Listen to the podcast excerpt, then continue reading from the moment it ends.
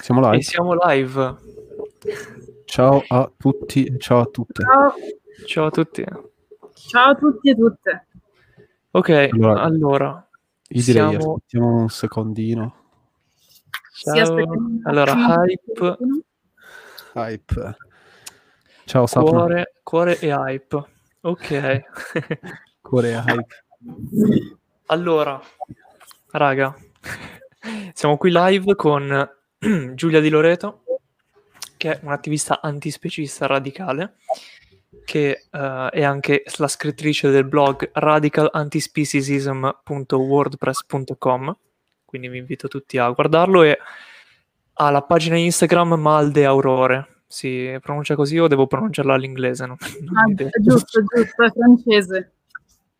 Ok, e fa parte del collettivo Insectionals, che è un nuovo collettivo antispecista radicale. Ok, quindi oggi siamo qui per parlare insieme a lei di privilegio.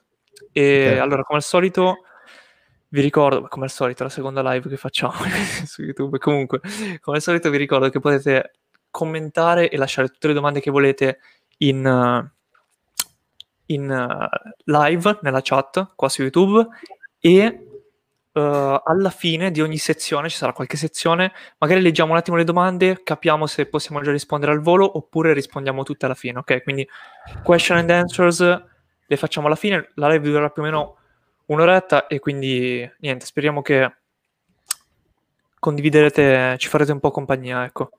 Allora, Allora, vediamo un po' di... Vedo tanti ciao ciao. Ciao raga. Ciao, ciao, ciao. Ciao, Volete dire due parole voi, raga? Intanto, boom, primo banner. Po' Ok, di- quindi questo è il primo tema che, che affrontiamo. Primo tema, cos'è il privilegio e perché è importante analizzarlo? Intanto aspetta, facciamo una carrellata un po'. Allora, nome giapponese che non riesco a leggere perché non so il giapponese. Eh, Scrive Hype, eccolo qua. Poi, dunque, ciao il Centurione, ciao Dakota, ciao Maria Elena, ciao Yari, ancora il Centurione, Artemisia, Melissa e eh, Alessia. Va bene. Ok, ok. Ok, partiamo con, eh, con il primo tema, direi. Sì, io direi, Giulia, se ci vuoi spiegare un attimo che cos'è il privilegio, direi di Ok. partire Sì. da lì. Cos'è il privilegio? Cosa c'entra con, eh, Cosa c'entra, con esatto? questo canale? Perché ne, perché ne parliamo noi? Quindi perché è importante in generale? Sì, mm, s- sostanzialmente il privilegio è una qualificazione innata eh, che si basa su mm, caratteristiche pseudobiologiche che in realtà sono profondamente culturali e dipendono appunto dalla società di appartenenza. Eh, quindi noi oggi faremo riferimento principalmente a privilegi che fanno parte della società mm, occidentale e che hanno influenzato proprio per l'andamento storico anche ehm, altri paesi a livello internazionale e mondiale. Ehm, uno tra tutti è per esempio il patriarcato e lo specismo anche è una questione che nasce mh, in Occidente ma si sviluppa anche a livello internazionale, il capitalismo e insomma tutta un'altra serie di, di privilegi che adesso spiegheremo. Eh, si potrebbe, mh, per focalizzare meglio a livello visivo che, che cos'è effettivamente il privilegio proprio a livello pratico, è come se due individui dovessero correre mh, su, dovessero fare una gara sostanzialmente. Mhm. Il primo privilegiato ha la strada spianata e deve semplicemente arrivare alla linea del traguardo. Il secondo, che è un oppresso e che non è un privilegiato, magari lungo il percorso può trovare non solo ostacoli, magari anche un fossato con i leoni, per dire. Mhm. Sì. Ehm, questo perché? Perché mh, ovviamente un privilegio è un qualcosa mh, che noi non scegliamo, cioè il fatto che noi nasciamo, eh, per esempio, individui di sesso maschile, bianchi, eh, proprietari, non sono cose che noi scegliamo, cioè Mhm. sono, mh, dipendono dal contesto socioculturale. Ci sono invece cose come le oppressioni a cui noi scegliamo uh, di compartecipare, sia perché non vediamo queste oppressioni come tali, proprio per il nostro privilegio, sia perché la struttura sociale è fatta in modo tale da essere sistemica. E quindi uh-huh. parleremo anche di questo. Um, vorrei iniziare con una frase che secondo me è abbastanza significativa e può riassumere quello di cui andremo a parlare, che um, è una frase di Brittany Packett e dice che um, più il nostro privilegio è grande, quindi mm-hmm. magari non siamo soltanto maschi bianchi, ma siamo anche cishet, siamo proprietari carnivori, abili, abbiamo corpi sani normali. Eh, quindi più abbiamo privilegio, più siamo responsabili di doverlo decostruire per essere ovviamente alleati. Sì. Ok. Vuoi spiegare brevemente cishet cosa significa per... Ok, allora, um, essere cis vuol dire essere cisgender, quindi riconoscersi nel, um, nell'identità di genere uh, che corrisponde al sesso biologico che si dà alla nascita. Quindi, per mhm. esempio, se, se, sei maschio e ti riconosci come maschio, sei cis. Et vuol dire etero, semplicemente un'abbreviazione. Ok, simple. Sì. sì. Ehm... Ok, e quindi abbiamo capito più o meno che cosa è il privilegio, ok? Quindi qualcosa che diciamo parte fin, fin dalla nascita fondamentalmente, no? Quindi nella stragrande maggioranza dei casi, come, diciamo, come si manifesta il privilegio? Nel senso, quindi al di là della, dell'origine, magari sui singoli individui, no? Cioè, mm, possiamo provare a fare degli esempi, magari? Qualcosa del genere. Mm, allora, mm, degli esempi di privilegio possono cioè, L'esempio essere... che hai fatto in realtà sulla gara era sì. cioè, interessante. Sì, il, il, il, fatto che um, beh, di, di, tipi di privilegio ce ne sono tantissimi, come ne ho citati alcuni prima, per esempio mm. nascere bianchi, maschi, umani, soprattutto anche umani, mm. Uh, cisetero, abili, sani, normali, proprietari e carnivori, questi sono tutti privilegi, sono uh, in, in base a come la nostra società è strutturata e per il tipo di andamento storico che, che abbiamo, mm-hmm. eh, che abbiamo avuto e quindi di cui ereditiamo la cultura e la cultura tradizionale, eh, di conseguenza appunto si costituiscono questi costrutti.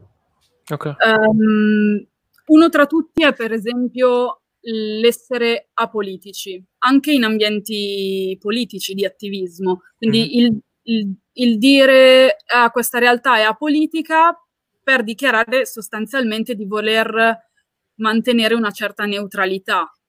Perché? Certo. Perché la neutralità è una situazione di comodo, dato che non ci tocca personalmente perché siamo privilegiati e non, non, non dobbiamo lottare per qualcosa che abbiamo già dalla nascita, che non, non dipende da noi, ma che non dobbiamo acquisire ehm, diciamo semplicemente non è un mio problema e quindi ce ne disinteressiamo.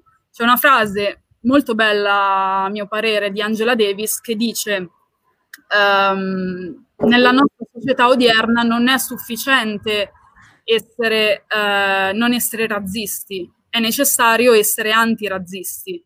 E secondo me questo mm. concetto si può applicare un po' a tutti i tipi di oppressione. Mhm. anche il dire, mm, non lo so, non, io, io non, per esempio, non sono disabile, non so cosa vuol dire vivere in società che eh, stigmatizzano i corpi non conformi e quindi semplicemente non ci faccio caso e non mi interessa. Que- questo è un privilegio. Anche il il pacifismo negli ambienti politici è un privilegio. Mm-hmm. Sono, è, è molto, molto aperto come topic. Mm-hmm. Sì, sì. Bella, bella, la frase, nella nostra società odierna non è sufficiente non essere razzisti, è necessario essere antirazzisti, di Angela Davis, hai detto? Sì. Sì, sì che poi in realtà questo privilegio qua spesso non è neanche, eh, cioè la questione del privilegio è talmente, cioè cresciamo molto spesso anche in ambiti dove ehm, le persone attorno a noi sono, uh, diciamo, aff- affette dallo stesso privilegio che abbiamo noi, no? Quindi um, culturalmente eh, non, magari non riusciamo neanche ad esporci a certe realtà che, che toccano altre, altre persone. Eh, proprio perché non, non, veniamo a contatto con, queste, con questi tipi di realtà. Eh, quindi è una sorta di, per come la vedo io, un, un po' una sorta che, di bolla che ti annebbia la vista, no? Che, mm-hmm. che cerca di... Che anche, cioè, non te ne rendi conto, semplicemente, anche, cioè, non è fatto in maniera, um, in maniera cattiva, no? Questa sorta di, di, tenere questo, di avere questo privilegio, ma semplicemente non, uno non se ne rende conto perché magari non è mai stato esposto, e soprattutto se mai nessuno ti è venuto a, ti è venuto a dire uh, che tu hai un certo privilegio magari nei suoi confronti, uh, allora è anche difficile da, da rendersene conto, cioè di rendersene conto. E, e soprattutto poi, uh, come dicevi tu Giulia all'inizio, no? la, la specie umana ha un grosso privilegio rispetto, cioè qualsiasi umano ha un grosso rispetto, ha un grosso privilegio rispetto a, a tutte le specie non umane, no? Mm-hmm. Uh, che letteralmente uh, stanno, uh, le poniamo, le, le, vediamo come sotto di noi, mm-hmm. seguendo delle metriche completamente arbitrarie eh, e, non, e, non, logiche.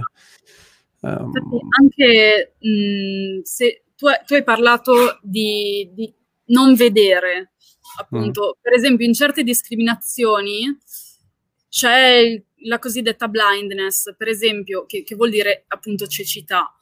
Eh, per quanto riguarda i diritti LGBTQAI+, quindi la questione intersezionale legata all'identità di genere, um, si parla proprio di, ger- di gender blindness, cioè n- non, mm. non, vedo generi, quindi non, non, vedo la discriminazione. Allo stesso modo si parla per la questione razzista di uh, color blindness, quindi il mm. non vedere uh, discriminazione. Tu non la vedi perché non la vivi e quindi di mm. conseguenza, mh, cioè per esempio Uh, in, nelle situazioni in cui si dice um, guarda tu hai questo comportamento che è discriminatorio allora una persona per difendersi per giustificarsi dice no io non vedo non, non vedo discriminazione vedo solo persone che possono um, discutere su una certa cosa no? negando quindi tutto quell'apparato di eh, oppressione sistemica che c'è dietro. Certo. Per esempio, ci sono persone che dicono: Ah, ma allora il razzismo dei neri, il razzismo al contrario, oppure il sessismo al contrario, come, sì, certo. se, come se, nel senso, se, se, ci sono dei tipi di uh, oppressione al contrario, appunto, da mm-hmm. quelle mh, minoranze che sono oppresse, non, non, è giustificabile perché sono comunque comportamenti tossici, ma non sono sistemici. Il mm-hmm. problema è che il razzismo è sistemico, quindi se certo. delle persone che non sono bianche ehm, hanno atteggiamenti razzisti, non è minimamente equiparabile rispetto a mm-hmm. un bianco che fa discriminazione rispetto mm-hmm. insomma, verso una persona che, che, che non è bianca non, sì. è, non è, minimamente paragonabile. Sì, approfondiamo un attimo questa cosa perché effettivamente se ci pensi magari si tende a ehm, è un modo per minimizzare no? quella forma di, di, oppressione quasi, no? perché non, non, la si vede come qualcosa di sistemico forse in fondo, no? quindi, o meglio, non si è disposti a riconoscere che effettivamente sia ancora sistemico, no? anche se si pensa che sia lontano magari nella storia, no? cioè quando uno parla di razzismo dice ah no, lontano nella storia, no? Eh, e quindi a quel punto cosa fai? Tu che sei nella posizione di privilegio, no? E non sei disposto a riconoscere questa cosa, magari tendi a vittimizzarti, no? Quindi ti sostituisci nella posizione della vittima ed è una cosa che in realtà si vede tantissimo se ci pensate anche quando si parla di antispecismo, di eh, veganismo, sì, nello specifico, no? Quando, eh, proprio per fare un esempio, no? cioè, già lo, lo, appunto ne parliamo su questo canale, però questo chiaramente ci fa capire quanto questa dinamica sia un punto di collegamento, tra l'altro, tra tutte le forme di oppressioni e, e una dinamica tipo dei vari privilegi, no? Sì. Sì, quella di cercare di ignorare la, la questione sistemica. Sì. E, mm, sì, e anzi sostituirti, è, quella, è quella la cosa che, che- che più fa specie, no? Se vogliamo, perché tendi a minimizzare la questione sistemica sostituendoti nella posizione della vittima e quindi c'è un che di fairness, no? E allora, eh, come dire, siamo pari, no? Cioè, eh, guarda che anch'io soffro, che nei casi specifici, cioè, ovviamente può anche essere che ci sia, eh, però è proprio la questione sistemica che, che è fondamentale. Sì. Comunque, Per esempio, mi, mi- mi viene un esempio, giusto per Sì. farne un altro. Nelle situazioni mh, di call-out, quindi quando una vittima di violenza dice di aver subito violenza e quindi racconta la propria storia, eh, esce sempre mhm, fuori qualcuno che deve scrivere not all men.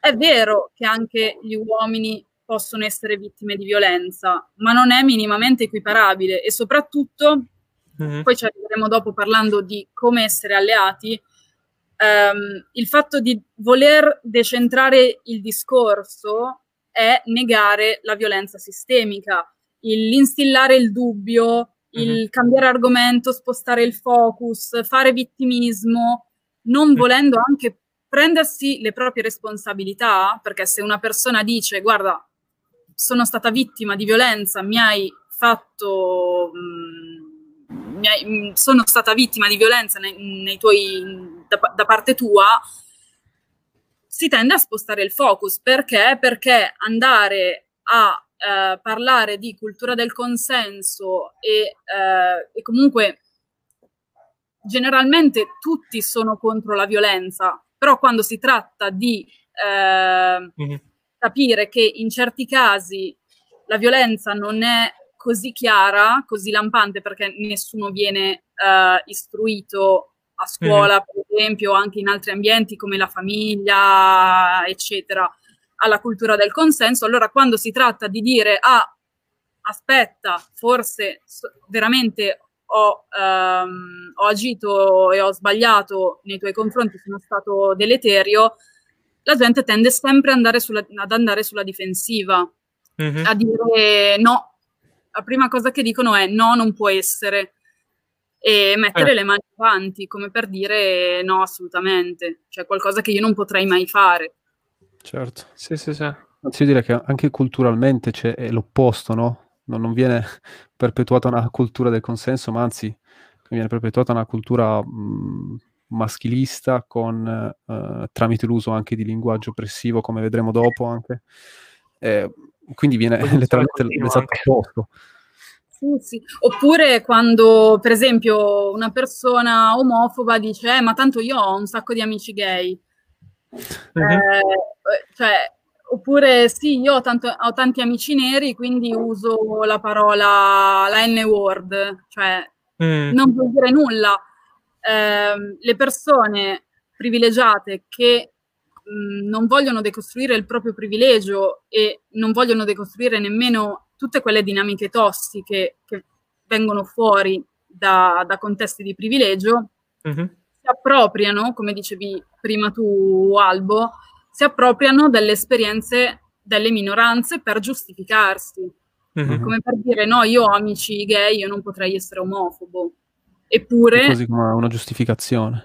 esatto, eppure sì, tutta sì. una serie di, da, da dove viene fuori il privilegio, per come si costituisce, di conseguenza anche per la realtà associata in cui siamo inseriti, assorbiamo continuamente dinamiche tossiche e quindi le portiamo avanti, senza Certo. rendercene conto anche. Mhm. Sì, che poi rientrano poi in, quella in, quella- in quel cerchio di, di privilegio, no? Perché comunque nasciamo, cresciamo in queste, con queste dinamiche qua, no? Uh, cioè, mh, rientrano nella normalità. Uh, come, come è normale mangiare, mangiare animali, è normale che la donna sia sotto l'uomo, no? Anche se poi nell'attuale società vogliamo fare quelli che in realtà non è così, però uh, nella, nella vita di tutti i giorni viene, viene perpetuata, no? Questa idea qua. Uh, anche tramite, tramite Mhm. dicevo prima, anche il linguaggio che usiamo. Um, però per la questione ti volevo chiedere giù, nella questione eh, degli animali non umani, no? dato che comunque eh, il nostro canale parla prettamente eh, di, della questione degli animali non umani, eh, anche vista sotto un'ottica antispecista ovviamente, eh, però perché è importante cercare di decostruire il proprio privilegio, eh, anzi realizzare che, rendersi conto che noi in quanto umani siamo in una posizione di privilegio verso gli animali non umani e di come anche questo possa poi aiutare a cercare di decostruire anche tutte le altre forme di privilegio come per esempio anche io stesso o Albo che eh, letteralmente forse siamo i, le persone che, eh, che, che, hanno più privilegio no? quindi non faccio questo che hanno più privilegio su questo pianeta eh, nel mm. senso mh, come può aiutare anche la, la questione degli animali non umani, riconoscere che siamo privilegiati nei loro confronti per poi anche riconoscere altri tipi di privilegi. Mm-hmm. Ok, allora... Um... Piccola parentesi. Sì. Scusa.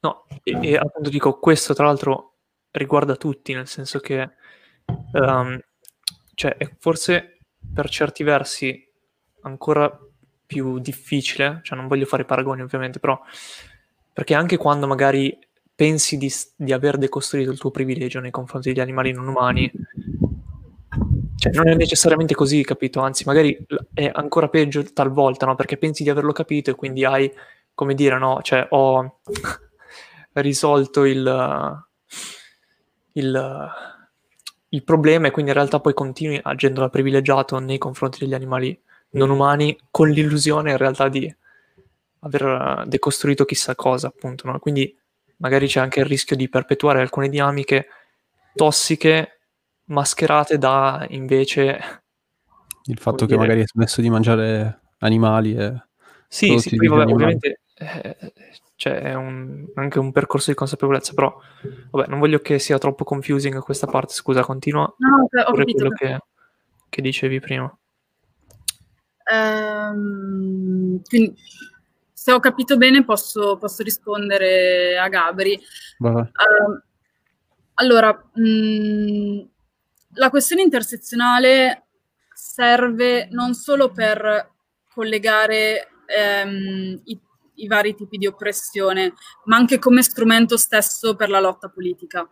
Noi non, non possiamo portare avanti un movimento di diritti animali se ci sostituiamo agli animali e parliamo sopra le loro esperienze, parliamo per loro anziché, cioè per loro nel senso al posto loro e mhm. non per aiutarli. Uh, prima di tutto essere consistent anti-oppression e quindi intersezionale a 360 gradi, quindi il, il fatto di mh, mm, non girarsi dall'altra parte quando si tratta di dover cos- decostruire eh, le proprie dinamiche oppressive anche in altri campi. Mm, tutto questo è fondamentale per riconoscere gli animali non umani come oppressi, ma oppressi soprattutto da noi umani, proprio perché noi abbiamo il privilegio di essere nati in un corpo che è socialmente accettato in, in una vastissima eh, gamma di sensi, insomma, in, in, sì. in, tutto e per tutto. Cioè, siamo persone a tutto tondo, mentre gli animali non umani a malapena sono considerati persone, anche nel movimento di diritti animali. Quindi uh-huh. il, la questione intersezionale è fondamentale per evitare di parlare sopra le loro esperienze e per riconoscerli per le individualità che sono. Perché noi siamo attivisti, ma mh, i primi resistenti allo specismo non siamo noi, sono loro, perché mm. la loro lotta è politica. Quando scappano dai, dai mattatoi, dagli allevamenti, stanno compiendo un atto di resistenza, di fatto nonostante comunque tutte le tecniche di addomesticamento, di, di soggiogamento che li annichiliscono come come persone, annichiliscono le loro personalità, i loro desideri, sopprimono la loro libertà, eccetera.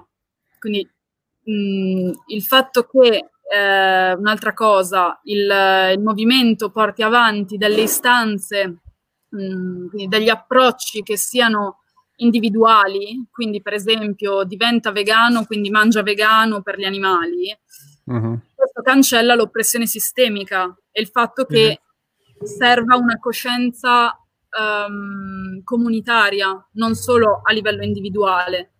Ovviamente tutto parte dall'individuo, ma serve cambiare la cultura. Se non cambia la cultura non possiamo pensare che cambi anche l'economia, la politica, eccetera.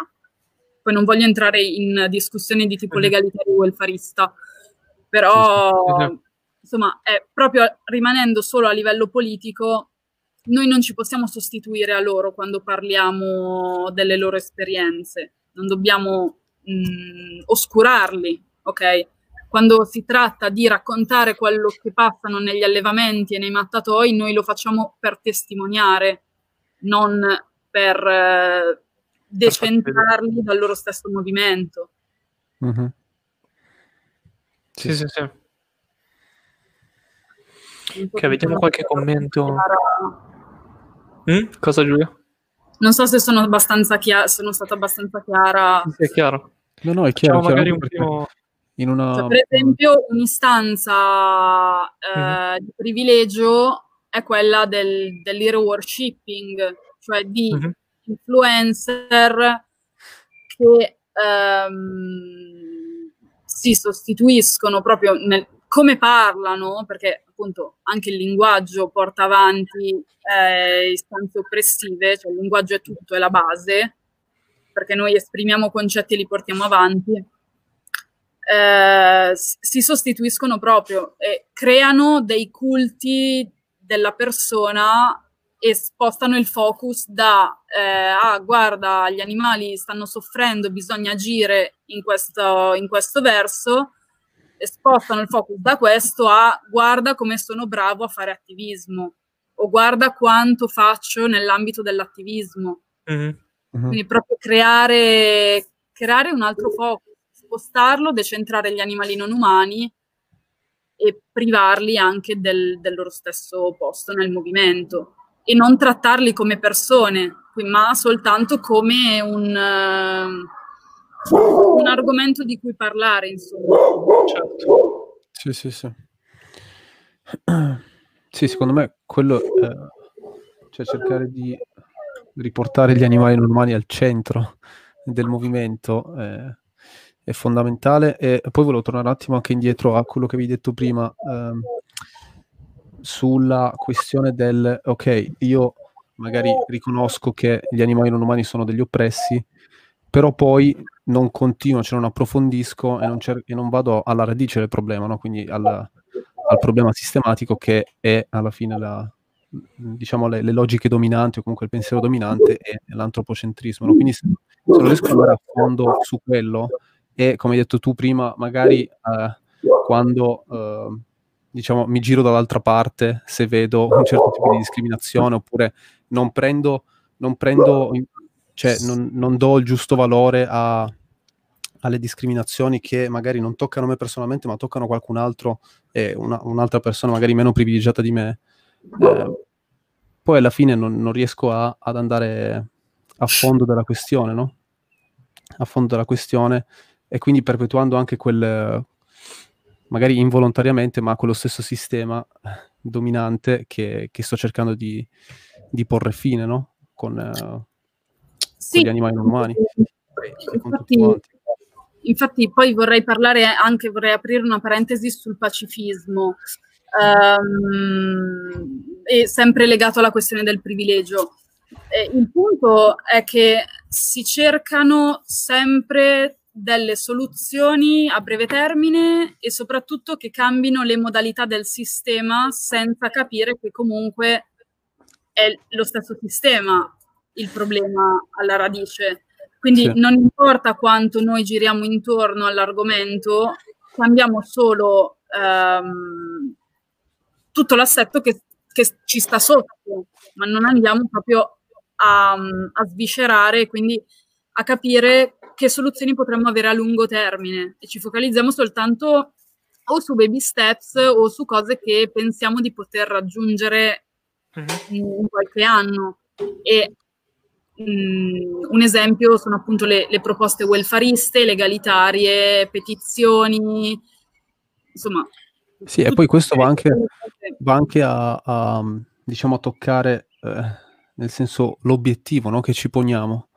Uh, cioè, vogliamo, cioè, vogliamo poi che, ok, magari viviamo, otteniamo una società dove, eh, è vero, magari la gente non, non consuma più prodotti di origine animale, però poi continua a magari a sovvenzionare, a finanziare ehm, dinamiche eh, o comunque sempre logiche dominanti tramite, non so, uh, uh, tramite anche l'economia stessa, no? Uh, che comunque si basa sulla, sulla, sulla logica del sfrutto per, creare un profitto. Mm-hmm.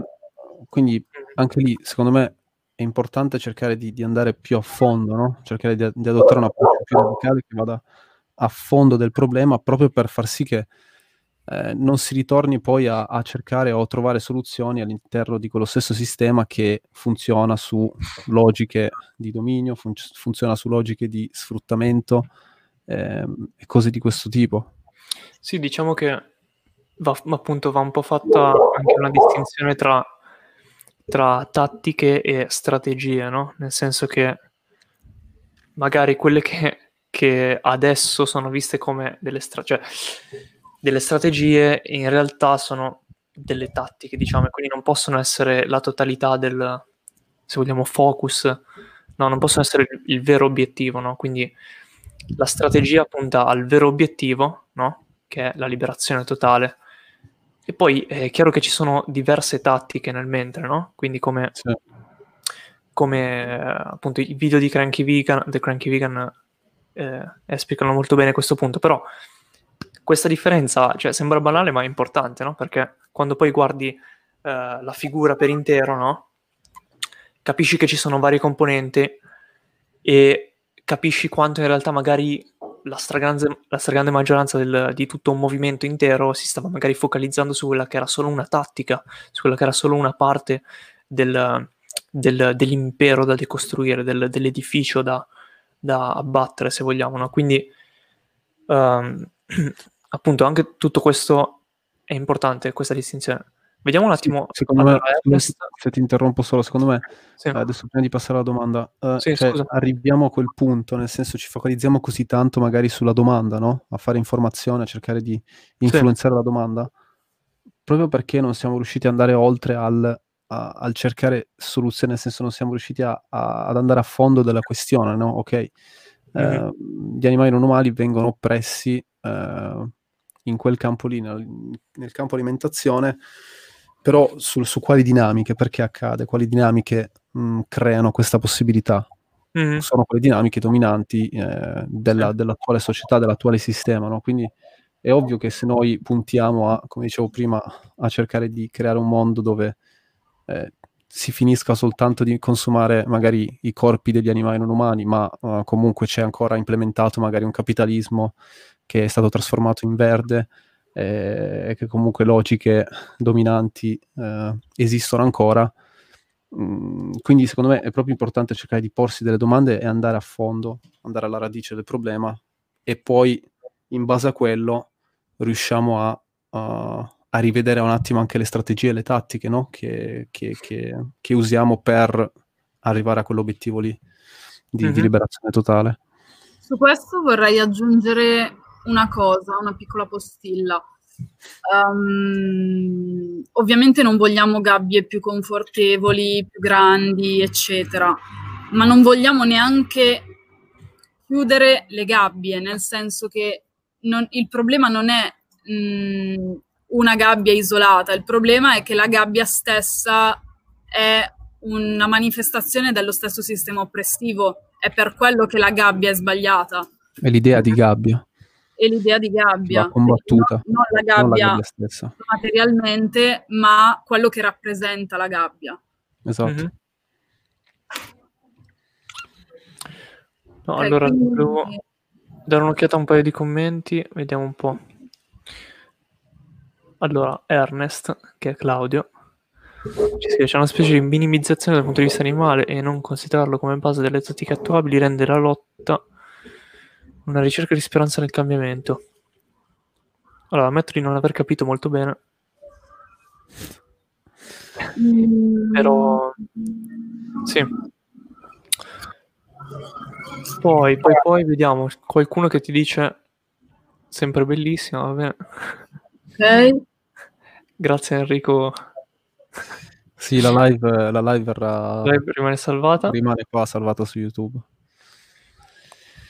Ehm, poi abbiamo Ariana, pensare che sono diventata vegana anche grazie a voi, grandissima. Grande. Quanto odio questa cosa, non mi ricordo quando è che hai mandato questo messaggio, quindi non saprei dirti. Giulia, ti adoro, grandi. ok, finora tutto chiaro sembrerebbe. Ok, Grazie Giù, ancora. secondo te c'è qualcosa da aggiungere ehm, per quanto riguarda la- il privilegio? Nel senso che secondo me abbiamo spiegato abbastanza, abbastanza bene no? come, Mhm. come Sì, la questione del privilegio. io- Vai, vai.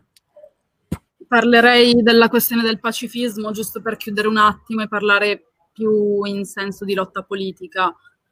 Mhm. E, mm, allora, poi, poi magari parliamo di linguaggio oppressivo e Mhm. di come effettivamente si districano le oppressioni.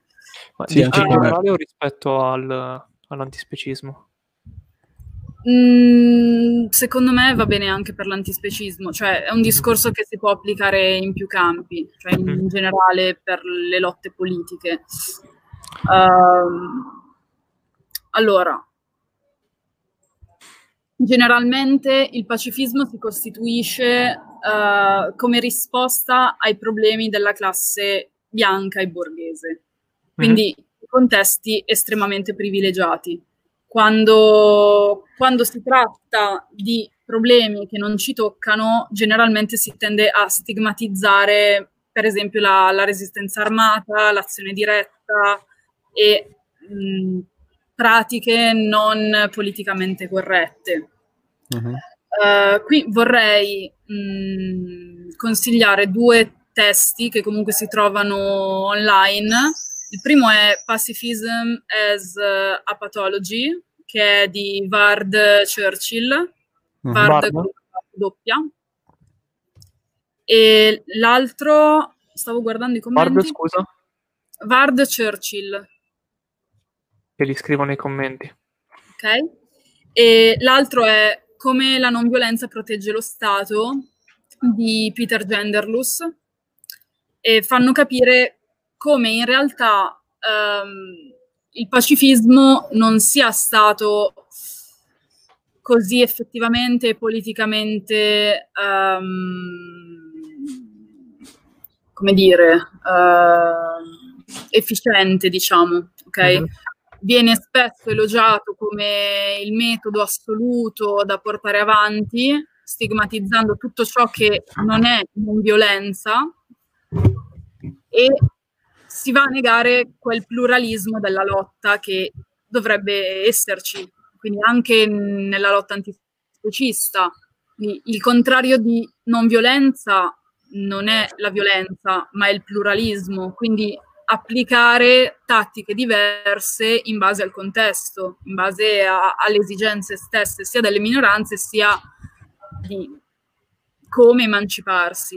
Mhm. Quindi, mm, poi anche una cosa che ho già accennato prima è il far leva sull'individualità e non sulla collettività Mhm. e mm, il fatto di voler temporeggiare, quindi volere ehm, risultati a breve termine, quindi non porre un freno alla violenza sistemica, ma a espressioni della violenza sistemica, quindi sostanzialmente voler tamponare determinate situazioni. Eh, poi c'è anche la questione, eh, ma la violenza genera altra violenza, che è uno slogan pacifista, che è sostanzialmente un falso storico, perché nessuna lotta di emancipazione è stata prettamente pacifica. Magari lo è stata, ma non nella sua totalità. Sì, tra l'altro a, a tal proposito mi, mi è venuto in mente la citazione che adesso non mi ricordo di chi esattamente, però comunque diceva che il concetto proprio di non violenza è un concetto da privilegiati, no? Perché comunque cioè applicabile anche se ci pensiamo a, alla questione, cioè un animale all'interno di un mattatoio, no? Un animale all'interno di un mattatoio fa qualsiasi cosa, quindi ricorre anche alla violenza pur di salvarsi, no? E, però molto spesso vediamo questo concetto come mh, deleterio, no? Alla, alla, al movimento in generale, quando in realtà è prettamente una questione di, da privilegiati, no? Perché noi non siamo le vittime in quel momento lì. Mm, quindi molto probabilmente anche noi stessi da vittime agiremo con violenza, no? Esatto, esatto. Uh, se fossimo le vittime. Eh, sì, que- questo tema lo volevo approfondire dopo parlando del linguaggio, sì, quindi sì, anche della modo. parola pazzia, irrazionalità, quindi uh-huh. teniamo magari la risposta per dopo. E, um, un'altra cosa che volevo dire è ricon- ritornando a quello che avevo detto prima dell'appropriazione eh, da parte dei privilegiati di esperienze de- delle minoranze oppresse, eh, succede la stessa cosa spesso in ambienti eh, che portano avanti istanze solo ed esclusivamente pacifiste. Eh, cioè il, l'invalidare le esperienze di lotta che sono un po' più radicali e dirette, mh, mm, marginalizzarle, appropriarsi del, del concetto, quindi del, del, della lotta, della resistenza, eccetera, e portarla avanti unicamente nel, nelle modalità eh, da privilegiati, appunto, in un solo senso. Quindi, per esempio, ehm, ci sono anche possiamo prendere anche dei um, eh, degli esempi nel movimento antispecista, quando ci sono esempi di liberazione, quando ci sono de- degli episodi di liberazione, di azione diretta, di sabotaggio, si parla di violenza contro gli oggetti, che sembra un paradosso, però ci sono persone che dicono che eh, distruggere la proprietà privata sia violenza, perché indirettamente, essendo di proprietà di una persona, tu stai ledendo anche a quella persona. Mm-hmm. Ed è un discorso da privilegiati, perché ovviamente soltanto una persona che non vive all'interno di, di una o, o, di un sistema con delle macchine eh, che opprimono, quindi per esempio le gabbie per quanto riguarda le scrofe, eh, sto pensando a situazioni di questo tipo, e dire, eh ma la violenza genera altra violenza e quindi il tuo metodo non è valido, la tua esperienza non è valida e quindi dire, magari proporre altri, altri paradigmi che sono politicamente corretti, socialmente accettabili, di contro, perché è più facile. Perché certo. non, perché, anche perché non tutti lo farebbero. E quindi è anche per dire non possiamo porta- chiedere la liberazione se, se facciamo atti violenti. Però il problema sta alla radice perché stiamo negando comunque che l'oppressione c'era già prima, prima del fatto che ci fosse un atto violento. E qui eh, entrerebbe anche nel discorso la questione dell'estensione della, mm, della violenza di difesa.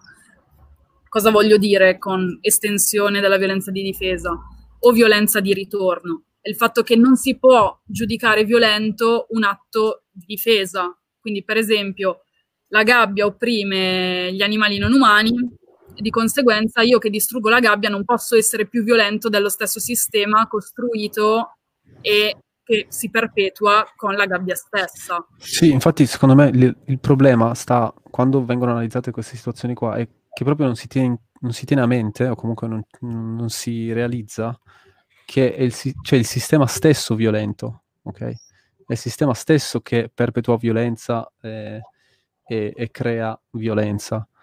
E quindi mh, mm, bisogna, cioè, è fondamentale rendersene conto perché poi, uh, diciamo, cambia un po' la prospettiva del discorso. Se, se includiamo anche questo aspetto qua uh, nel discorso stesso, quando poi andiamo a capire, ok, ma la violenza genera violenza, eh, però bisogna partire dal fatto che partiamo da un sistema che genera violenza di default. Uh, sì. Quindi, uh, quindi sì. Era un po' quello. Um, allora io direi... Ehm... Vai Giulia, finisci, finisci pure. eh, volevo aggiungere anche un'altra cosa, e cioè del linguaggio pacifico. E, um, il fatto di voler anche far leva su un linguaggio politicamente corretto. E, per esempio, mh, soprattutto per quanto riguarda il movimento antirazzista, si tende, o anche, anche il movimento femminista, si tende a dire agli attivisti e alle attiviste che sono too loud, quindi che, sono, che fanno sentire troppo la loro voce, come per mm-hmm. dire guarda se gridi stai sbagliando e quindi mm-hmm. si invalida anche attraverso il linguaggio e, e, e i vari discorsi di, di, propaganda anche all'interno delle dinamiche politiche, eh, si invalida l'esperienza e quindi la necessità delle minoranze di resistere in determinati modi. Quindi anche il fatto di, di gridare, per esempio, è, è, un argomento usato contro le femministe radicali, è usato contro ehm, le donne nere. Perché? Perché ah, sei, sei sguaiata e quindi di, di nuovo è reiterare un, a, a parte quello che ho detto prima, cioè invalidare la loro esperienza e quindi la loro risposta eh, di resistenza, ma poi è portare avanti lo stesso sistema oppressivo, perché dire che, un, che una donna è sguaiata è un, è un, commento estremamente patriarcale, cioè dire ah non sei educata, non stai al tuo posto e quindi non sei una brava signorina. Eh. E mm, quindi di solito i, i, discorsi di questo tipo sul linguaggio, sulle modalità di attivismo, quindi anche mh, di, di, propaganda all'interno dei, dei, movimenti politici, non solo invalidano le prassi, ma anche gli stessi discorsi e si appropriano del, delle lotte degli altri. Sì. Uh, Albo, metti, metti, il commento di, di, Claudio perché era interessante da, sì, da leggere allora, un attimo. Risaliamo un attimo, eh. No, in realtà è l'ultimo commento che forse non ti è ancora arrivato perché sto guardando dalla... Sì, sì, no, che avevo visto anche Eleonora e mm. Iari. Sì. Che, vabbè, ci torniamo tra poco. Quindi Claudio scrive, in pratica il pacifismo con la tattica non violenta protegge la proprietà integra... Eh, propria integrità usando la scusa della violenza. La scusa della violenza, autodifesa estesa per estremizzare le azioni militanti. Sì, esatto. Um, ok. Per estremizzare le azioni militanti. Sì, diciamo che è un po' una, una captazio benevolenza, cioè nel senso io lo, la vedo così, no?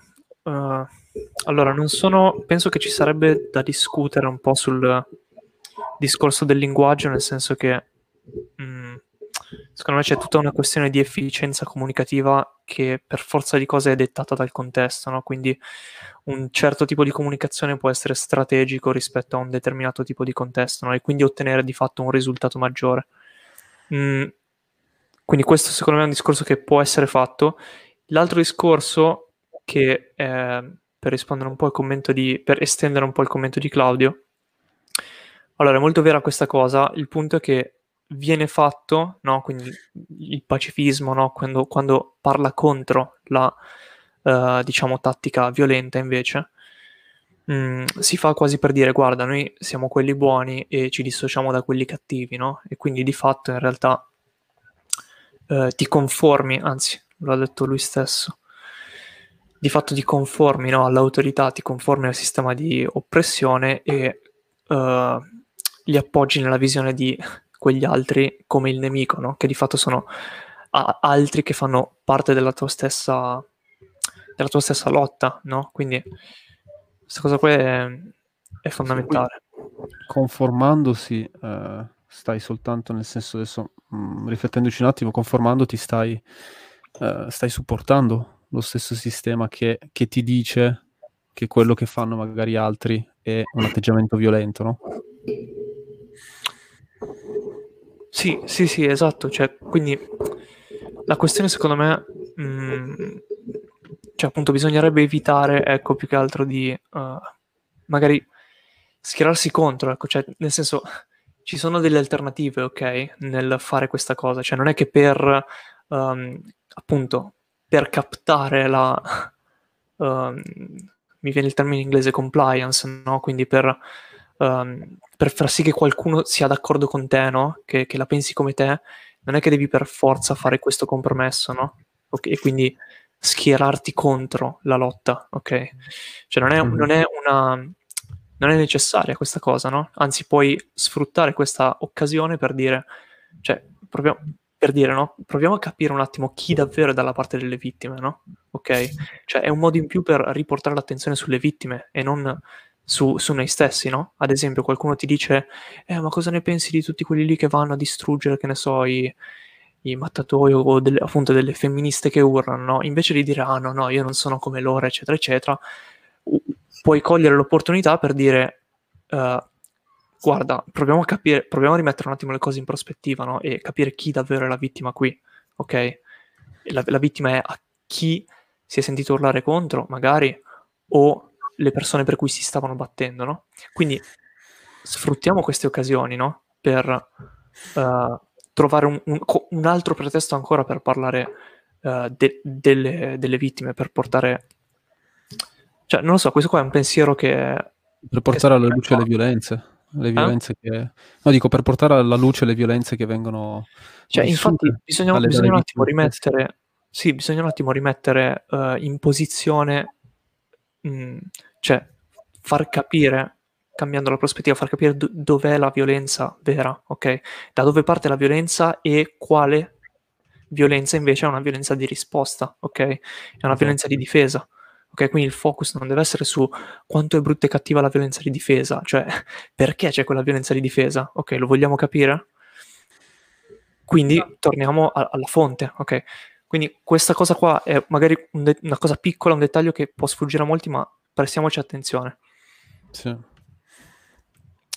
Allora, mh, mm, io direi, uh, dato che più o meno la prima parte sul privilegio l'abbiamo trattata, mh, mm, direi anche in modo esaustivo, Ehm, come seconda parte avevamo pianificato come una volta che ci rendiamo conto del, proprio, del privilegio che, che abbiamo, che ognuno, che ognuno, di noi ha, come usarlo uh, per diventare alleati sia nella questione, eh, nell'oppressione degli animali non umani, ma anche mm. in tutte le altre oppressioni, in tutte le altre discriminazioni. No? Mm. Giulia, tu che cosa, cosa ne pensi? Eh, allora, um, ovviamente essere vegani, così come essere antispecisti, eh, non ci assolve da tipi di oppressione che possiamo tollerare o condonare.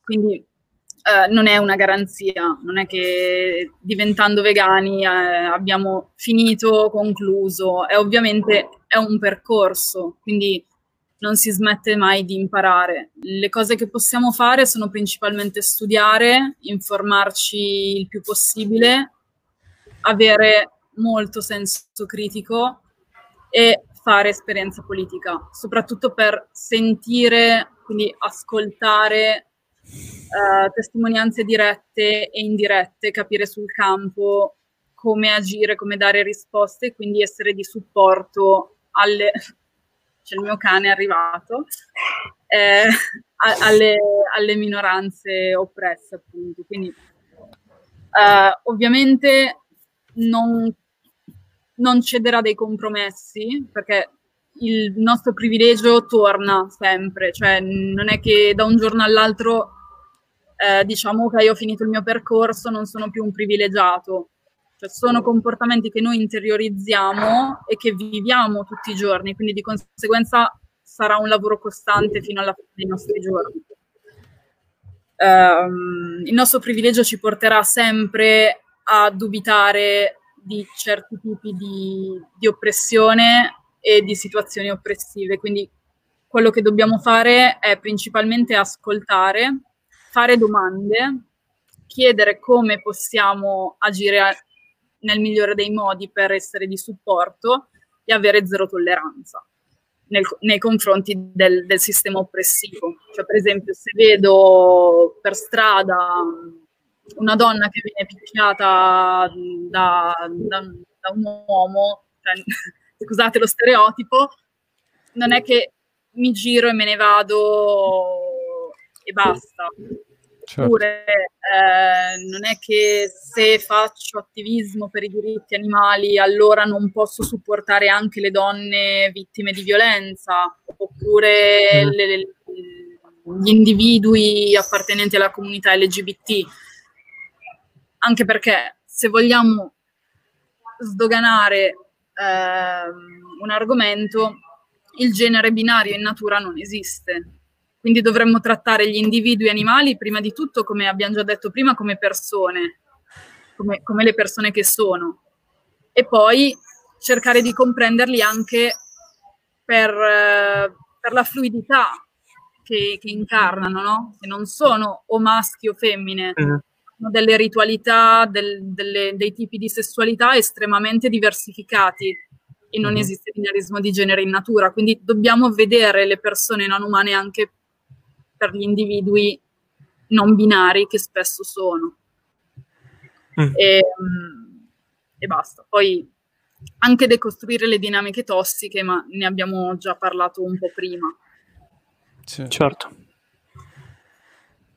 Per e... esempio, mm, sempre per quanto riguarda il privilegio, spesso negli ambienti di attivismo si vede che certe persone sono passivo-aggressive, fanno gaslighting e eh, per portare avanti un certo tipo di lotta non possiamo eh, non creare dei safe spaces, quindi degli spazi sicuri di lavoro che non mettano le stesse minoranze che, che stanno nel gruppo eh, in una posizione di doversi continuamente giustificare o mhm.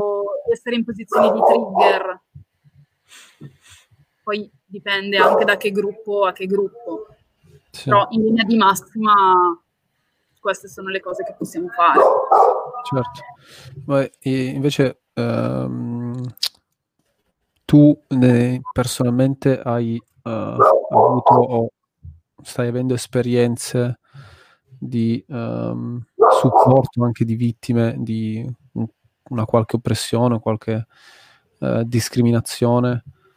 Um... Beh, uh, essendo consistent anti-oppression non mi precludo nulla. E, um, spesso ci sono delle, uh, delle, ragazze o comunque anche delle persone non binarie, che, quindi sia persone eh, intese come cis etero femmine, quindi che, che, si riconoscono come donne, sia come identità non binaria, che mi scrivono e mi chiedono supporto perché sono vittime di violenza o di, di revenge porn, per esempio. Ho dovuto seguire una ragazza per tre settimane il mese scorso perché è stata vittima di revenge porn, per esempio. E cosa faccio? Do assistenza per quanto posso, eh, ascolto, do tutto il tempo che ho e consiglio, reindirizzo in posti che possono essere più, più esperti di me in materia, però sicuramente non, non mi sottraggo all'aiuto. Mm-hmm. Ed è una cosa che si impara facendola, cioè non è una cosa per cui cioè, per esempio certe definizioni che si possono avere per quanto riguarda l'antispecismo, il capitalismo, certe dina- dinamiche che non possiamo vedere um, in prima persona, però vediamo o attraverso esperienze dirette e indirette o anche a livello teorico, studiando, approfondendo le questioni anche a livello sociale. Quindi sono cose che impariamo appunto perché ci siamo immersi e di conseguenza sappiamo dare risposte di volta in volta per come le abbiamo già vissute o perché abbiamo visto altri fare in un certo modo. Poi non c'è un, una soluzione per ogni problema, ovviamente. Si parlava anche di pluralismo. Certo. Ho capito. Raga, volevo recuperare un attimo due commenti che argomentavano, cioè che ponevano due questioni, ma non li abbiamo molto considerati allora. Uh-huh. Vediamo. Allora, a parte questo di Claudio, tattica di non violenza per mettere immunità alla repressione, che viene rivolta contro i militanti e la tranquilla continuità dei loro piani utopici che non raggiungono nessuno scopo. Allora, è un po' quello che dicevamo prima, no? che è un po' una captazio benevolenza dal, dal sistema e quindi diciamo ti rendi tra virgolette immune oltre, oltre che alla repressione ti rendi immune anche dal giudizio dell'associazione no? con il mm-hmm. violento quindi questo è un aspetto interessante uh, non riesco a toglierlo wow non riesco a togliere il tuo commento Claudio aspetta un attimo Voi mi sentite? Non sì, ho capito sì, cosa è successo nei commenti. Sì. Si, si è tolto il commento. Mm. Non ho capito cosa è successo sì, nei commenti. È entrata un po' di gente a trollare, allora ho messo il timeout. Uh, allora, allora, raga. Uh, dov'era? Allora, Sara, anzi no, prima il commento di Eleonora. Portare avanti una lotta non violenta non vuol dire per forza non essere coinvolti nel problema, quindi vedi per esempio i più famosi Gandhi e Martin Luther King, e può essere una cosa, può essere comunque una cosa radicale, no? Quindi immagino si riferisca al puoi comunque, diciamo, lottare in modo non violento. Cosa... Allora. Pensieri su questo? E... Io una mezza allora. idea ce l'ho, però iniziate voi.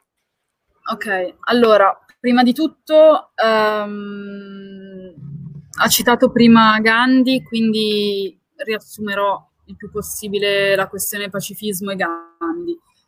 Oltre a non essere un grosso esempio di intersezionalità perché era razzista e eh, misogino, comunque attenendosi appunto alla sua disobbedienza civile non violenta, già solo il pensare alla non violenza, cioè come concetto, questo presuppone che ci siano metodi violenti. Cioè qualsiasi binarismo, qualsiasi dualismo ha, portato soltanto forme di esclusivismo, quindi um, di voler marginalizzare tutto ciò che è diverso da quella cosa. Um, poi, eh, secondo la psicologia delle folle, ovviamente no, attaccare una folla che è disarmata cioè, que- questa è una tattica per evitare di essere attaccati, per esempio, dalle autorità. Mm-hmm. Può essere funzionale in certi casi. Ovviamente io non ho stigmatizzato il pacifismo, ho parlato di pluralismo proprio perché in base alle situazioni eh, si deve dare una risposta di tipo pluralista, quindi dipende da contesto a contesto. Se in un certo contesto va bene il pacifismo, usiamo il pacifismo però c'è un problema intrinseco al concetto di pacifismo che abbiamo appunto mh, sviscerato un sì, po' sì, prima. Sì, poi vorrei prendere invece, poi ti faccio parlare così concludo no, il, il pensiero. Se prendiamo invece Martin Luther King, eh, Martin Luther King, a parte essere abbastanza invischiato um, in problemi borghesi e bianchi, cioè lo stesso discorso è stato scritto da persone bianche, non l'ha scritto lui. Um, il, le frange più moderate, per quanto riguarda il movimento dei people of color, è stato avvantaggiato proprio da quelle frange più radicali ed estreme che compivano azioni mhm. dirette, come per esempio le Black Panthers. Siccome loro apparivano come violenti facevano, mh, mm, diciamo, eh, accettare di più l'idea che ci fossero del, delle persone nere mh, mm, più moderate e quindi più politicamente corrette. Cioè non è un caso che comunque l'ascesa di Martin Luther King sia stata avvallata da anni di militanza di Malcolm X. E vorrei mh, citare di nuovo come la non violenza protegge lo Stato di Peter Genderlus, perché parla proprio mm. di questo, di come le frange più estreme, cioè percepite come tali, perché ovviamente il privilegio non ci fa immedesimare nelle vittime, ma ci fa tenere sempre un piede prima, no? Essere un po' resti, un po' titubanti e, e di conseguenza non capire, non volersi immedesimare, non voler, uh, non voler prendersi le proprie responsabilità anche a volte. Mm-hmm. Quindi ovviamente non è da stigmatizzare, ripeto, tutto il pacifismo, ma mh, quello che il pacifismo porta avanti spesso e volentieri consapevolmente o inconsapevolmente, cioè era quello il punto, non il fatto che ah, dobbiamo per forza andare a distruggere sì, sì. qualcosa. Cioè si mette un po' in discussione il fatto che, che sia la soluzione, no? Cioè come dire, ah, allora, boom, cioè come dire, arriviamo noi e a colpi di, di amore salviamo tutti, no? Sì. Spesso la percezione è questa, quindi ovviamente, ripeto, non è che stiamo demonizzando questo, uh, anzi nel senso non è che ci vedete urlare in camera, però la questione eh, cioè, è quello che abbiamo appena detto, no? Cioè, non, non, c'è un po' questa tendenza, no? Um, vediamo un attimo un'altra cosa. Allora, Sara.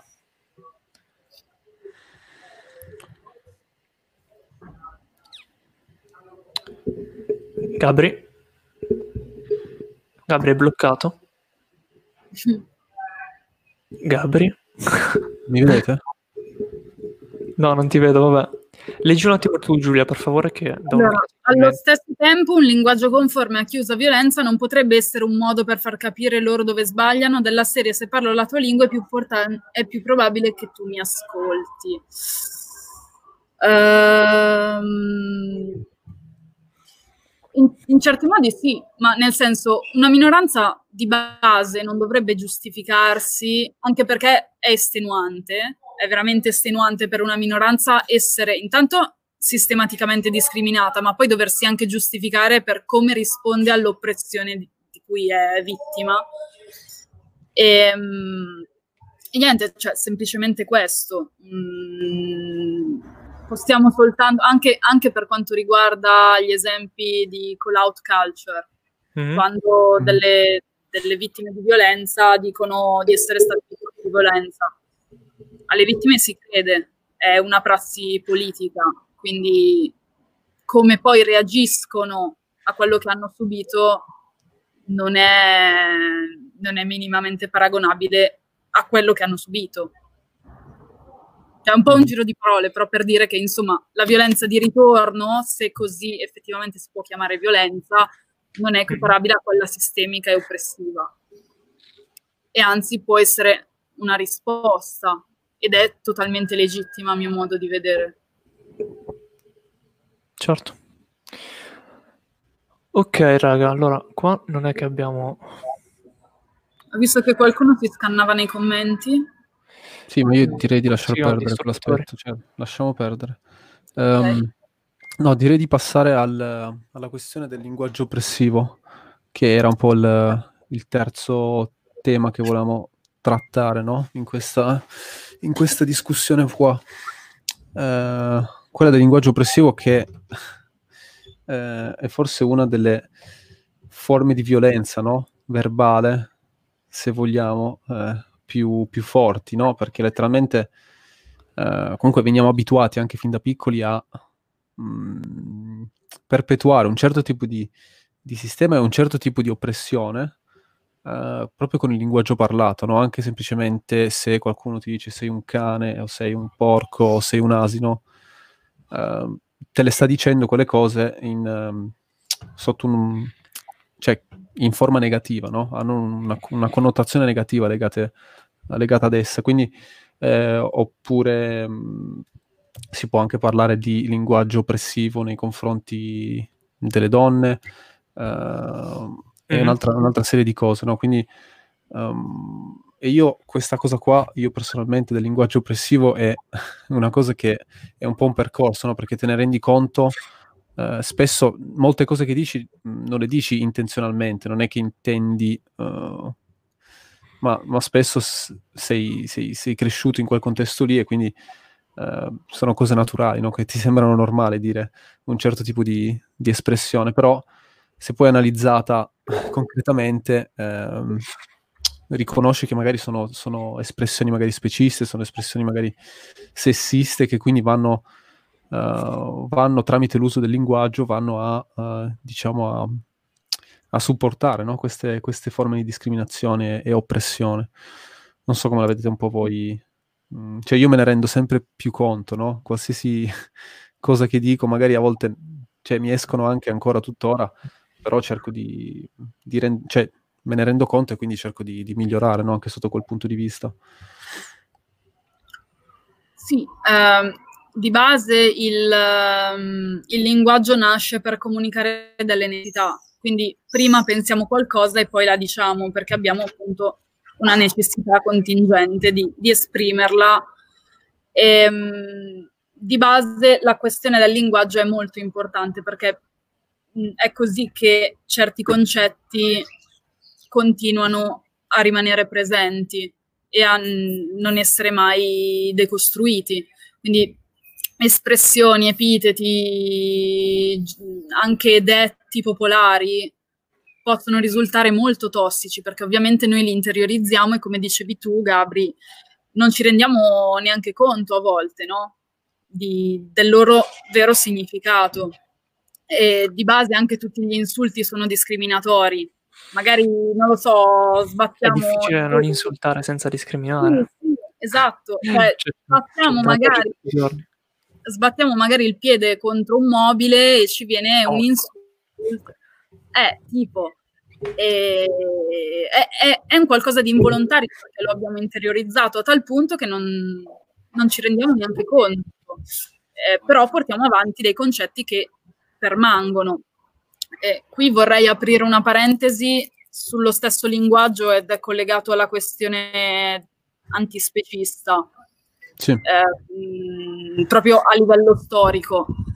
Gli animali, così come le donne e altri gruppi oppressi, corpi non egemonici, sono sempre stati discriminati su una parola, che è la parola logos. Logos è una vox media greca che ha eh, un duplice significato. Da un lato mm-hmm. mh, indica la facoltà di linguaggio, quindi vuol dire eh, saper comunicare. Un minuto. Ok, e dall'altro ehm, indica tutto il campo dell'intelligenza e della razionalità. Quindi gli animali non umani, per esempio, sono, così come le donne, sono sempre stati stigmatizzati perché, da un lato, perché considerati senza voce e ancora oggi vediamo politiche per i diritti animali, oddio, politiche, chiamiamole politiche anche se poi alla fine non sono vere e proprie realtà politiche, eh, però comunque si, si, si sente no, eh, dire mh, da parte di gruppi o di attivisti eh, siamo la loro voce oppure gli animali sono senza voce.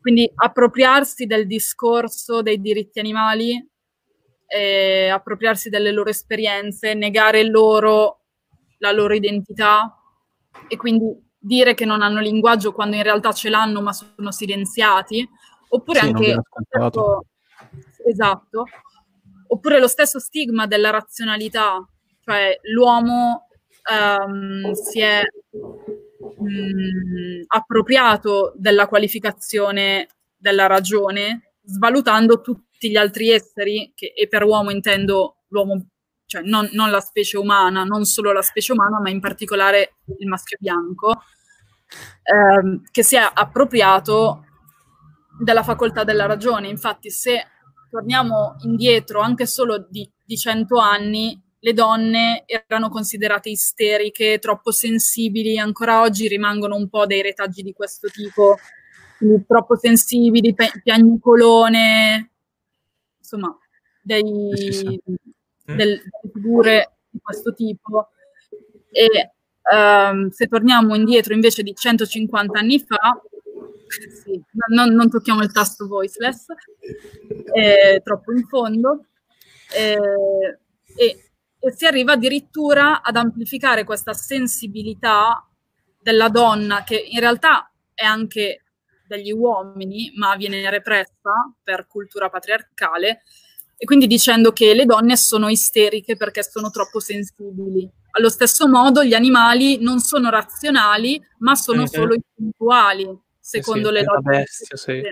Esatto, perché? Perché le bestie non sono razionali, non sono intelligenti, ma agiscono soltanto per pulsioni, sono esseri prettamente materiali, quindi sì. ehm, ne, quest, queste retoriche che si basano sul linguaggio negano il fatto che, e l'etologia è veramente un'alleata per l'antispecismo, negano qualificazioni che sono animali e non umane.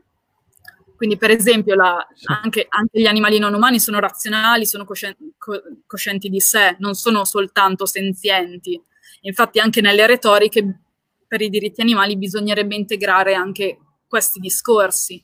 Il fatto che in realtà l'essere intelligenti non è una prerogativa umana, anche perché volendo vedere non esiste un solo tipo di intelligenza nella, solo nella nostra specie, figuriamoci nelle miliardi di specie animali. Cioè, è un po'... Sì, bisogna, un po anche, bisogna anche capire quali metriche si sta usando per definire quell'intelligenza lì. Ovviamente eh. filtro antropocentrico. Esatto, cioè alla fine sono sempre metriche che eh, favoriscono noi, no? che favoris- favoriscono, favoriscono, le nostre capacità cognitive e, mm. e mettono quelle come, come barriera no? d'entrata, basando su, su chi vive e chi no. Esatto, esatto. Ehm, poi non so, volevate parlare di qualcos'altro? Ok, vediamo. Allora, io direi facciamo allora domande e risposte, magari nei commenti. Quindi, se avete qualche domanda, rispondiamo adesso. Sì, magari un... entriamo nella, nella, parte QA. Sì, QA. Della, okay, della 15 minuti, cioè nel senso prendete, sì, prendete 15, tempo che volete. Quindi scrivete nella live chat qui di fianco. Ok? Sì, eh, io volevo proporre un, un, um, un ragionamento che uh, mi è venuto in mente mentre parlavamo prima, ovvero quello della... Mh, mm, diciamo c'è, uh, c'è, questo libro qua che ho letto ormai un po' di tempo fa, però che mi è tornato in mente, che si, intitola A Theory of Justice, quindi una teoria per la giustizia, di John Rawls. Um, ah, sì. che, è, che, è, interessante, lo conosci anche tu, ovviamente, che uh, proprio parla di come uh, costruire no? una società equa, quindi la, la possibilità di costruire una società che sia equa per tutti, sia quella proprio di tenere in conto uh, le attuali dinamiche della società. No? Quindi se mm-hmm. tu mhm. in questo momento avessi l'opportunità di, di entrare nella società, mh, mm-hmm. quindi sei, stai per entrare nella società, però non sai che forma ad- adotterai nella società, ok? Quindi potresti essere, eh, potresti adottare la forma di magari un pollo, quindi diventi, inizi ad appartenere alla specie mm-hmm. del pollo oppure eh, puoi entrare, quindi hai la possibilità anche di entrare nella società come eh, uomo privilegiato, no? però hai anche tutta una, una serie di altre prob- probabilità, che ne so, anche quella di, di diventare un albero, eccetera. No? Eh, quindi se dovessimo basare la nostra società, creare una società uh, su questi ragionamenti qua, uh, ovviamente nessuno, ovviamente nessuno creerebbe o proporrebbe di creare una società dove eh, esistono delle gerarchie o esistono comunque delle forme di discriminazione se poi tu hai la possibilità di entrare in quella certo. stessa società e subire quelle discriminazioni, no? subire quelle oppressioni lì. Um, e quindi anche poi vista nell'attuale, nell'attuale società dove tu hai letteralmente più possibilità di nascere come un pollo e quindi fare la fine che fanno i polli attualmente, mm-hmm. Ovvero quella di essere macellato praticamente eh, all'inizio della tua vita, uh, ci penseresti un attimo, ci penseresti un attimo su, mm, sulla base, cioè di creare, se creare o meno un sistema così antropocentrico. Non so se, se si è capito bene o comunque, uh, non so se giù hai capito un pochino il discorso. Sì, ehm... C'è una proposta è... che questo, questo scrittore fa comunque... Sì, allora, John Rawls praticamente non estende il concetto a, agli animali non umani, nel senso... Sì, lui nel suo libro non lo, non lo estende, però... Si mm. parla di società umana, ma è interessante applicare, provare ad applicare lo stesso, la stessa decostruzione, no? Quindi partire dall'origine, il pre, no? Cioè se tu non sai come entrare nel mondo, applicandolo a tutto lo spettro della, della materia quasi in un certo senso, no? addirittura davvero potremmo applicare questa cosa a tutto lo spettro della materia. Tu se tu uh, entrassi nella società come un mattone, come uh, non so, appunto della sabbia, ok, qualcosa del genere, uh, o se entrassi come un pollo o se entrassi come un animale umano, ovviamente cambiano, no? Cioè, quindi non hai alcun problema, no? Se tu sei un mattone non hai alcun problema, a, non avessi alcun problema se ti piazzassero in un edificio, no? Perché? Perché non... Cioè, l'argomentazione che, che, che, viene fatta è quella, no? Perché non, non, provi sofferenza, non vengono negati dei tuoi diritti, cioè ci sono tutti queste, questi elementi, no?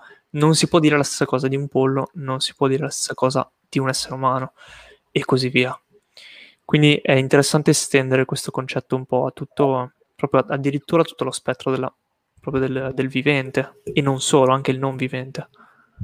Sì, che è un po' un concetto che esporre totalmente, eh, diciamo, la, il privilegio che abbiamo come, come animali umani e anche la, l'antropocentrismo in sé. Cioè lo porta proprio alla luce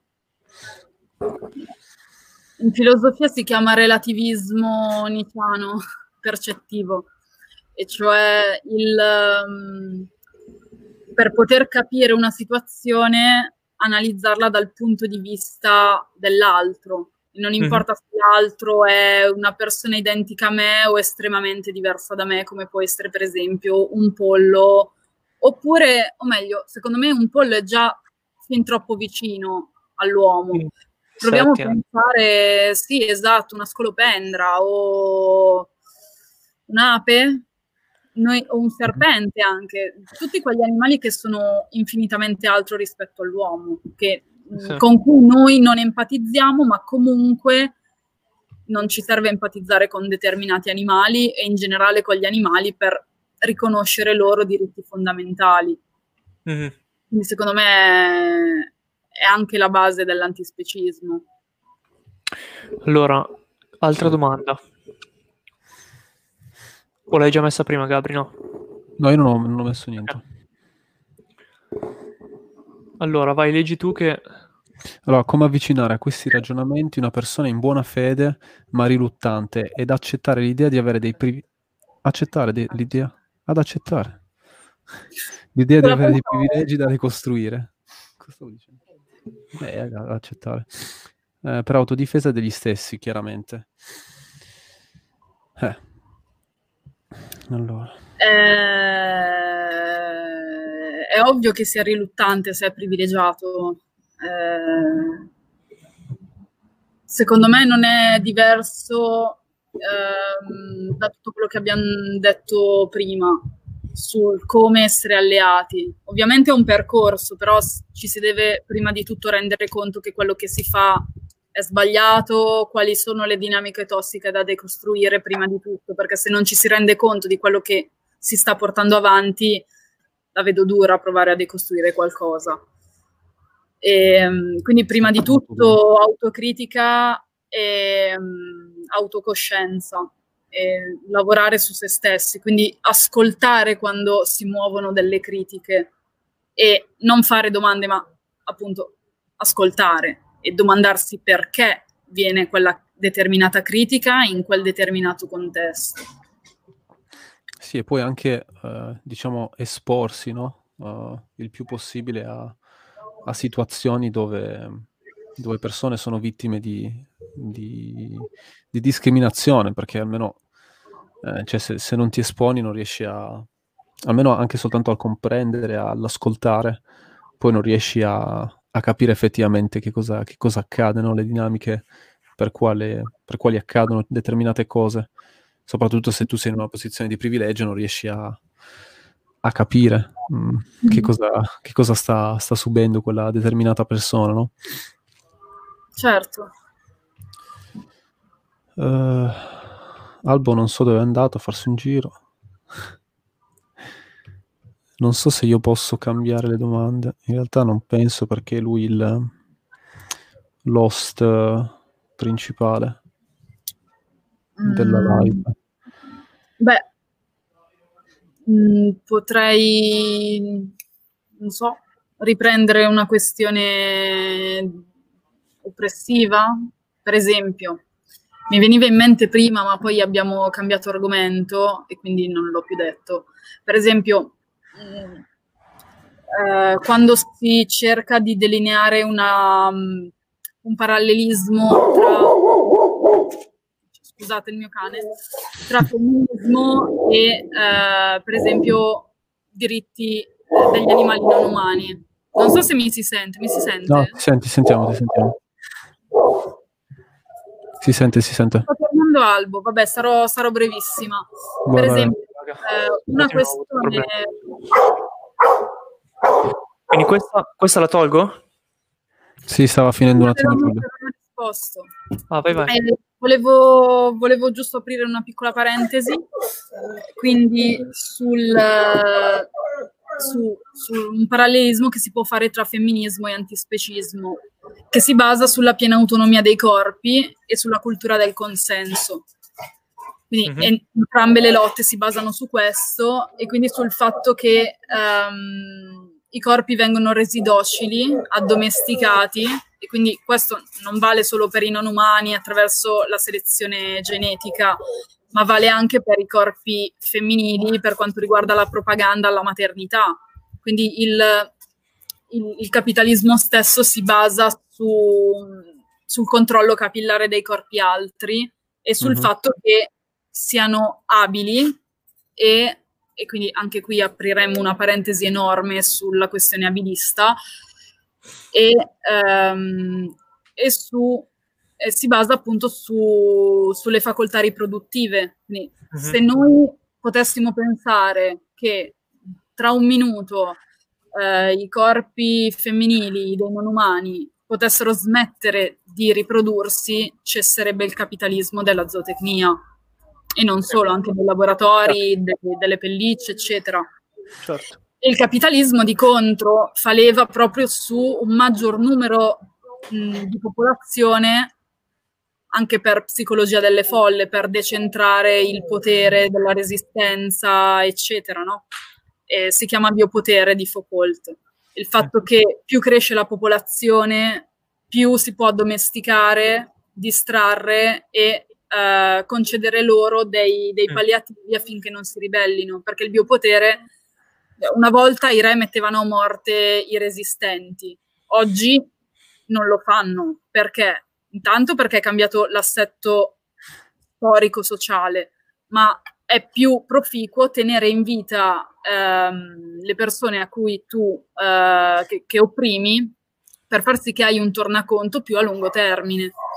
E quindi di conseguenza puoi, puoi tollerare de- delle piccole rappresaglie, ma eh, metti, in modo, me- metti in moto meccanismi a lungo termine per cui nessuno è portato a ribellarsi. Perché? Perché ci sono sempre più privilegi. Mhm.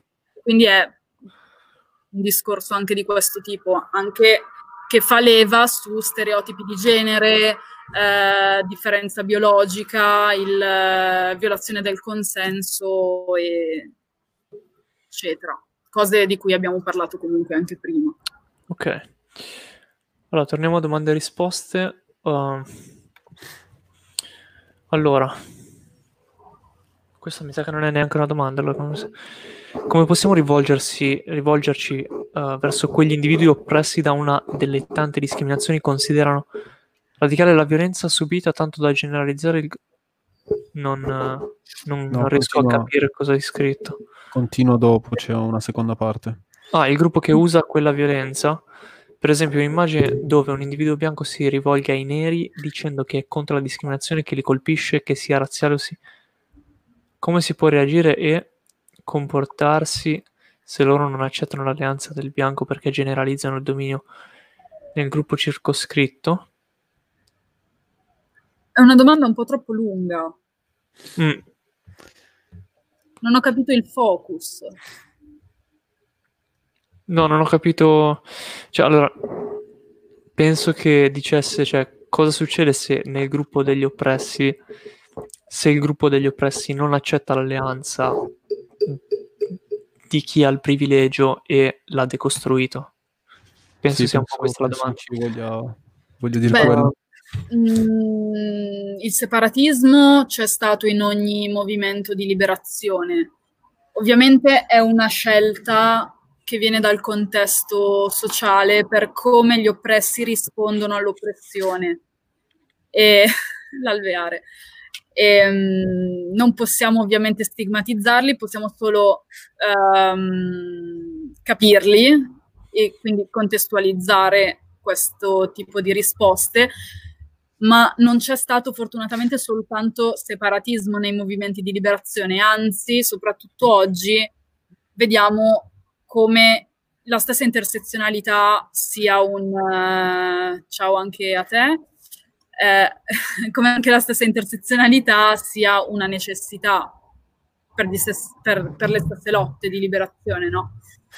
E quindi io non mi preoccuperei, cioè mm. magari potremmo, potevamo parlare di separatismo 60 anni fa, forse un po' più indietro, però sì, sì, sì.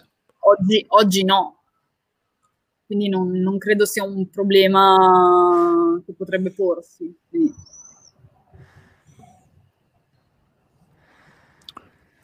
Okay. Questo, è Questo è verissimo, ma non solo nella reincarnazione, anche soltanto nel, nell'umanismo cristiano. Quindi, mh, in mhm. generale lo specismo è stato amplificato e istituzionalizzato grazie um, cioè, dalla prima rivoluzione industriale in poi e dalle, dalle, religioni monoteiste, ma è vero anche della reincarnazione, quindi magari di filosofie eh, teologiche come il buddismo, per esempio.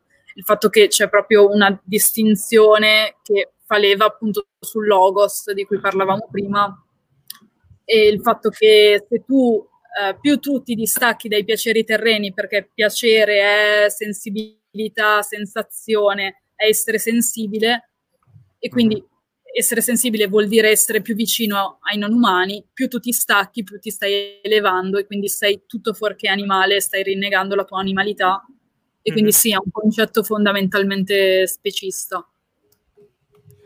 Sì, Ma d'altronde il buddismo fa anche leva su, sul sistema castale, quindi cioè, poi nessuna religione è perfetta, eh? cioè, non sto stigmatizzando il buddismo, però è, è assolutamente vero quello che dice questa persona che ha un nome troppo strano, non so il cinese o il giapponese, quindi non so come si chiama. Sì. Intanto vediamo, facciamo un po' di... Allora, il nostro Cry ci dice grazie per aver fatto la live qui, così rimane per sempre. Sì, è una buona, una buona alternativa sì, direi... live di Instagram. Che possiamo fare i saluti finali, cioè penso che siamo, abbiamo sì, detto... Sì, ci siamo. Intanto abbiamo feature da un... Ok, scusate, ho sbagliato con... Povero Sissio perché lo censura. Niente, questo era per darvi un piccolo... una piccola visione su quello che è accaduto nei commenti. Sì, diciamo, i troll e... non mancano mai. Sì, Grazie anche a voi, troll, per averci seguito e, e niente. So, quindi vuoi, dire, vuoi dire, ancora qualcosa? Ancora qualcosa da, da dire? Io no, no, preferisco non aprire una parentesi. Discorsi. Li teniamo, li teniamo per un'altra live. preferisco di no. Okay. E... teniamo per un'altra live, dai. Sì, se non ci sono altre domande possiamo, possiamo chiudere. Va bene, allora, allora... Grazie, sì, grazie, grazie Giulia. Con noi. E noi tutti grazie. ci vediamo alla prossima live. Speriamo di rivedere anche te, Giulia. E, e niente, alla prossima. Grazie, grazie a tutti e grazie a tutti. Ciao grazie a, a voi e grazie a chi ha seguito. Ciao. Ricostruite il vostro privilegio. Ciao ciao. ciao.